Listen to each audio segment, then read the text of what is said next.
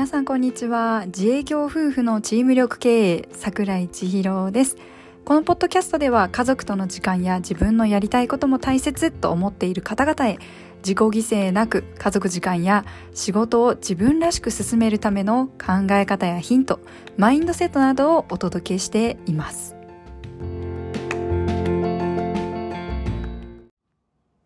皆さんこんにちは。お久しぶりになってしまいました。今日は完璧である、あろうとすることの弊害ということについてちょっとお話ししていこうと思います。ね、完璧であろうとすることの弊害ということなので、今日お伝えするにあたってなんですが、いつも私台本を用意させていただいて、まあブログとかと、まあいろんなことをちょっと準備して喋ろうとすることをまとめてちょっとお話しさせていただいているんですけれども、まあちょっと本当に今日は完璧であろうとすることの弊害ということなので、台本を作らずに完璧ではない自分の状態でお話ししていこうと思いますので、こんなに何言ってんのかわかんないよ。余計意味わかんない。何言いたいんだろうなんていうことがあるかもしれませんが、最後までお付き合いしていただけると嬉しいです。はい。えっと、皆さんがこれまでの経験の中で何々してからこうしようって思ったこととかはありませんか？まあ例えばもしもこれだけのお金があったら車を買おう。何々をしてから家を建てよう。こうすることができたらこの資格を取ろう。何々があったら休みを取ろうとか。まあそういうことなんですけれども。まあ何々してからこうしようって、まあ、現実を知らずして夢ばかりを語るっていうのはまたちょっと違うとは思うんですが、まあ、何々がどうなってからこうしようって言って気づけば結局やってないで過ぎ去っていたり、やらずに終わってたりっていうことが私も結構あるんですけど、じゃあそれいつやるの？いつになったらその完璧な状態ってやってくるの？っていうことなんですよね。で、だからって言って、じゃあ急いで答えを出しましょうっていうことではないんですけれども、完璧であろうとするがゆえに、こうしてからこうしようっていうことが頭の中に出てくれば、いつまでも行動に移すことができなくなってきてしまうんですよね。なんでそんなに完璧にしてから何かを打ち出そうとしてしまうのかっていうところもあるんですが、失敗っていう言葉が私があんまり好きではないんですが、いろんなところにアクションを起こして経験をしていくっていうことは大切だと思うんですよね。で、えっ、ー、と、私も大好きな筋トレ YouTuber のチャピさんっていう方がいらっしゃるんですが、その方が立ち上げられた会社の中、名前がバージョン of You っていう名前の会社さんなんですね。で、私が、えっ、ー、と、こういう私の整骨院の方のコンサルに入っていただいてる、えっ、ー、と、森部隆さんっていう方、ハワイ大学の方で学ばれた先生なんですけれども、森部先生の言葉、大好きな言葉の中に、be the best version of you。まあ、これ英語のことわざなんですが、be the best version of you という言葉があるそうなんです。私も教えていただいて知ったんですけれども、昨日よりも今日、まあ、最高の自分を常に更新していくっていう意味なんですね。で、私が森部先生から教わったのは、アップルさん。アップルさんの会社さんなんですけれども、アップルの会社さんで常にスマホのあ、まあ、アップデートが常に繰り返されているんですよね。それって全てを完璧にしてお客様にお届けするのではなくて、お届けする中で、こうもっとよりこうした方が、使っていく中でもっとよりこうした方が不便を解決できるんじゃないかっていうことで、アップデートが常になさっているんですが、それのもとってやっぱり、できないっていうことを体験するんですよね。うまくできないっていうことがあるから、こうしてみてはどうだろうかっていう工夫が生まれて、より良い製品をとか、より良い機能を、えっ、ー、と、お届けして、より便利にしていくっていうことがなされるので、常にアップデートっていうのがされていくんですよね。で、このバージョンオブ you, be the best version of you っていうことは、あのー、完璧ではないからそれがつながっていくんですよね。完璧ではないから。で、私の仕事に例えるならば、完璧ではないっていうのは、自分自身で全てを何でもやろうとしないっていうところがあるんです。整骨院の先生だから。私はお母さんだから。私は妻だから。専業主婦だから、育児休業中だから、家事は全て何でも完璧にこなさなきゃいけない。っていうわけでもないですし、私は整骨院の先生だから、選手のケアに対して、または患者さんに対して、全てを完璧の状態で届、その施術を届けなきゃいけないっていう状態でもないんですよね。私、私の中では100%完璧な人間なんていないと思ってるんですよね。だから、えっ、ー、と、うちの整骨院、あの、正直あの、これちょっとなんか自慢っぽく見える、聞こえると思うので、すごく嫌な方には嫌かもしれないんですが、患者さんの予約が1ヶ月先ぐらいじゃないとちょっとご予約がお取りすることができなくて、1ヶ月先まで常に埋まってる状態なんですよね。で、何がそんなに、あの、まあ、人気なのかなっていうのはちょっと私たちにもこれがこうですっていうのは言い切れないんですもう選んでいただいていることが一つ大きなきっかけなので私たちがどうだっていうふうに言うことはまたちょっと違うとは思うんですが、えっと、ちょっと他の整骨院さんともし違うところがあるならばうちの整骨院は、えっと、お医者さんからの紹介がものすごく多くてお医者さんへの紹介がものすごく多い整骨院だと思うんです。っていうのも私たちが完璧じゃないからこそ医師の方々もしくはもう本当に専門家が整形外科じゃなくても内科循環器科眼科もう泌尿器科本当にいろんな先生とのつながりを、えっと、持たせていただいてっていうのは私の元々の人脈ではないんです、実は。えっと、患者さんに、えっと、問診をしていく中で、患者さんの方から実は循環器でどこどこかかっていてっていうお話を伺った時に、もしかしたら筋肉的なところじゃなくて関節的なところじゃなくてそういうもともとお持ちの疾患も関わってる可能性もあるかもしれないからご担当の先生に一度ご相談をさせていただいてもよろしいでしょうかっていうお伺いを私たちの方から患者さんに立たせていただいてで患者さんの方から了承していただけるようでしたらこちらの方からお医者さんの方にお手紙を作成させていただいて先生との医療連携を持たせていただくと。で、その時にやっぱり私たちが大切にしていることは、自分で全てをやろうとしないということなんですよね。自分で全てを判断しようとしないことなんですよね。あの、患者さんのことを良くしていきたい。患者さんのこの症状を取っていきたいっていう風になった時、私たちが投資できるわけではないので、先生にできる範囲は先生にお任せしたりとか、先生の得意分野もありますし、で、私たちにできることをお手伝いさせていただけないでしょうかっていうお伺いを立てることで、もし私たちにできることがあれば、ただ、先生が私たちがその患者さんを見る前からお医者さんが見ていただいているのであれば、先生のやり方もあるかもしれない。お医者さんが考えてるやり方があるかもしれないので、それに沿わない治療をしてしまった時に、患者さんも困惑困惑してしまうし、お医者さん方にもご迷惑をかけしてしまう。まあ、ご迷惑をかけることが、あの、まあ、相互関係なので、そんなにこう、なんか、迷惑をかけてはいけないっていうわけではないんですけれども、ただ、ちょっとあの、意図しない方向に進んでいってしまうのは、私の中ではその共有がうまくできていない状態ではないのかとも思うので、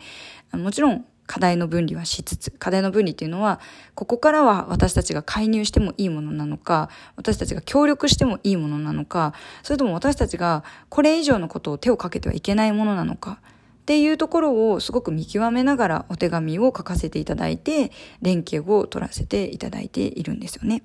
で、えっと、昔はそうではなかったんですよ。昔はそうではなかったんですけども、この小さな町でちょっと整骨院をやらせていただいてると、何でも自分たちでやることにやっぱり限界が生まれてくるんですよね。限界が生まれてきた時にやっぱり、あの、いっぱいいっぱいになってしまうんです。いっぱいいっぱいになってしまうとうまくいかないことがやっぱり増えてきてしまうんですよね。で、そのうまくいかなくなった時にうまくいかない自分を責めるとか患者さんが悪いんじゃないかとかっていうそういう思考に陥るのってすごく最悪じゃないですか。で、そこで私は、えっと、最悪な状態を経験することができたからより良くしたいっていう思いがあるんであればだったら私はここまでしかできないので先生の力を貸していただけないでしょうかとか患者さんにちょっとうまく私が見分けることができないから日常生活のことを教えていただけないでしょうかっていうふうにで患者さんが帰った後もまたわからないことがあるからこそよりアップデートしようとしてこう勉強していくっていうことがあるんですよね。もうこの経験していくから学んでいくっていうことができるんですけれども経験っていうのは知識プラス体験なんですよね。学んでプラス体験していくから、経験を経験に変えていくことができるっていう、自分のものにしていくことができるっていうことなんですけれども、この何でも完璧にしてから、何でも、ああの、完璧にしてから全てを、自分は完璧だから完璧にしないとって思ってしまっていると、経験をする場をどんどんどんどん自分が狭めていくことになってしまうんですよね。未完成の状態でみんなに提供していくからこそ学べるものもあるし、未完成の状態で自分がどんどん前に出ていくから、未完成の状態でも発表していくからこそ、ああ、これはこうすればよかったんだっていうふうに学んでいく必要もあるわけです。もちろん、準備しないで、ボンと何でもやってみろっていうわけでもないんですけれども、あの、それとですね、私の中では、その、学び、知識プラス、体験が経験になるっていうところなんですが、体験だけを先にしても、私の中では経験にはつながらないと思ってるんですよね。体験と、体験があってその後で知識が来る時にあああの時のあれはこうだったんだって学びが後からついてきてもいいと思うんですが思うんですが先に学んでおくっていうことが少し発想のこう転換を生んでくれると思うんですよね。あの何も知らないでさーってその時過ぎ去ってしまうと気づきにはつながりづらいかなと思うのでやっぱりある程度この学びに貪欲になるっていうことは必要だと思うんですよね。でそれって自分が完璧だと思ってしまうと多分学ぶことをやめてしまうんですよね。でも自分が完璧ではないかもしれないっていうふうに思うと学ぶことってし続けられると私は思ってあくまでも私は思っているんですよね。で、そ学ばなくなることが悪いっていうわけでもまたそれは違うんですが、えっと、相手の成長を止めるのも自分の成長も止めるのも要はこの経験するっていう場をいかに作り出せるかっていうのは一つ大きなきっかけにはなるかなと思います。インスタグラムで例えば私はこうちょっと整骨院を営んでいる経営をしているっていう場なので整骨院を広めたい整骨院の予約を取りたいとかどうやったら先生みたいにこう予約が取れなくなるんですか？同業者の方からちょっとご相談をいただいたこともありますしあとはどうやったら先生みたいに選手との関係を築けますかとかっていうのを指導者の方からご相談をいただいたりこういろいろお話をさせていただく機会はあるんですがでもこれって例えばインスタグラムで告知をしたいとか自分のことを広めたいっていう風になった時にも自分のことを広めたいってなった時にこのボタンをピッて押したら一気にフォロワーさんが1万人になるっていうことはまずありえないので完璧ではなくてもいいからまずはその一歩を踏み出してみようっていうことがすごくなんかまたそこで学びが出てくるんじゃないかなっていうふうに私の中では思っています。はい。で、これが完璧であろうっていうことの弊害です。で、ここで今日は、もう本当に台本もないので、長々とお話をしてしまっているんですが、えっ、ー、と、実は私が勉強させていただいている、えっ、ー、と、福井県のパパジャングルっていうのを営んでいただいて、営んでいらっしゃる荒牧糸さんという方が、ありのまま生きる学校というのを、えっ、ー、と、運営なさっているんですけれども、このありのまま生きる学校の5期の、えっ、と、10月からスタートの分の5期の無料講座が9月13日と20日の水曜日の夜の8時から10時までの間に無料講座があります。えっと、私も学ばせていただいてるんですけれども、もうすごく学びがたくさんありますので、もしちょっと気になった方は、ありのまま生きる学校とホームページの方で、えっと、パソコンの方で検索していただいて、ぜひ無料講座の方のお申し込み、チェックよろしくお願いいたします。私事なんですけれども、私の方も実はですね、アクティブサポートトレーナー 4kids っていう子供たちに対して、子供たちが、や、あの、自動的、えっと、自分たちで自らやる、えっと、あれをやりたい、これをやりたいって、こういう自主的にいろんなことをやるっていうのをサポートする、その大人の方々が自分たちで学んでいくっていう、その、えっと、アクティブサポートトレーナー4キッズ、教育学講座っていうこのあら、あの、あれのまま生きる学校の荒牧仁さんから私が学ばせていただいたことを、私の講座として教育学講座っていうのをお伝えさせていただいています。こちらの方10月から、えっと、今年の1月にゼロ期の方を、え、ー、と、募集させていただいて、ゼロ期の方との講座が3月に終わったんですが、そこから約半年間、ちょっと私の事情もあり、なかなか手が進められなくて、1期の募集ができなかったんですけれども、9月に1期の募集をさせていただいて、10月から1期の方々と、えっ、ー、と、講座をスタートさせようと思っています。こちらにつきましては、またこのね、今日のね、議題と本当に一緒になるんですが、完璧ではない状態での、今これ、ポッドキャストの収録になってます。まだ、無料講座の日にち、決めてません。早く決めなさいっていうところなんですけれども、本当に申し訳ないんですが、これからも、えっと、私の方の自営業夫婦のこのポッドキャストの方、もしくは Spotify、Apple Cast、アップルポッドキャストやアンカーさんの方のポッドキャストをチェックしていただく、もしくはブログ、または、えっ、ー、と、私のインスタグラム、桜井千尋のインスタグラムの方または桜井鍼灸整骨院のインスタグラムや、えっ、ー、と、Facebook の方に今後の情報について、無料講座の情報についてお伝えさせていただきます。実はこのアクティブサポートトレーナー4キッズ教育学講座、最後にやっぱり知識を入れた後なので、体験していただく、えっ、ー、と、教育学を帯、えっ、ー、と、帯広の方のアショロ、北海道のアショロというところで体験講座を準備しております。11月の3日、4日、5日の2泊3日で親子でも参加できますし、一人の方からも参加することができます。こちらの方につきましては、えっ、ー、と、優先的に、基本的には私の講座を受講してくださった方が優先となります。で、受講してくださった方には、ちょっと特典として、ちょっと割引の方なども準備させていただこうかなとも思っておりますので、えっ、ー、と、とりあえず私の方の、教育学講座について、10月からの1期の分については、体験講座はちょっと2回ほど準備しようかなとは思っているんですが、また詳しい詳細については、SNS の方、またはこのポッドキャストで配信していこうと思いますので、ぜひ、チェックのほどよろしくお願いします。すごく聞きづらかったかと思いますが、伝えたかったのは、完璧であろうとすることの弊害よりも、まずはアクションを起こしてみて、be the best version of you 昨日よりも今日最高の自分を更新していきましょうということですね。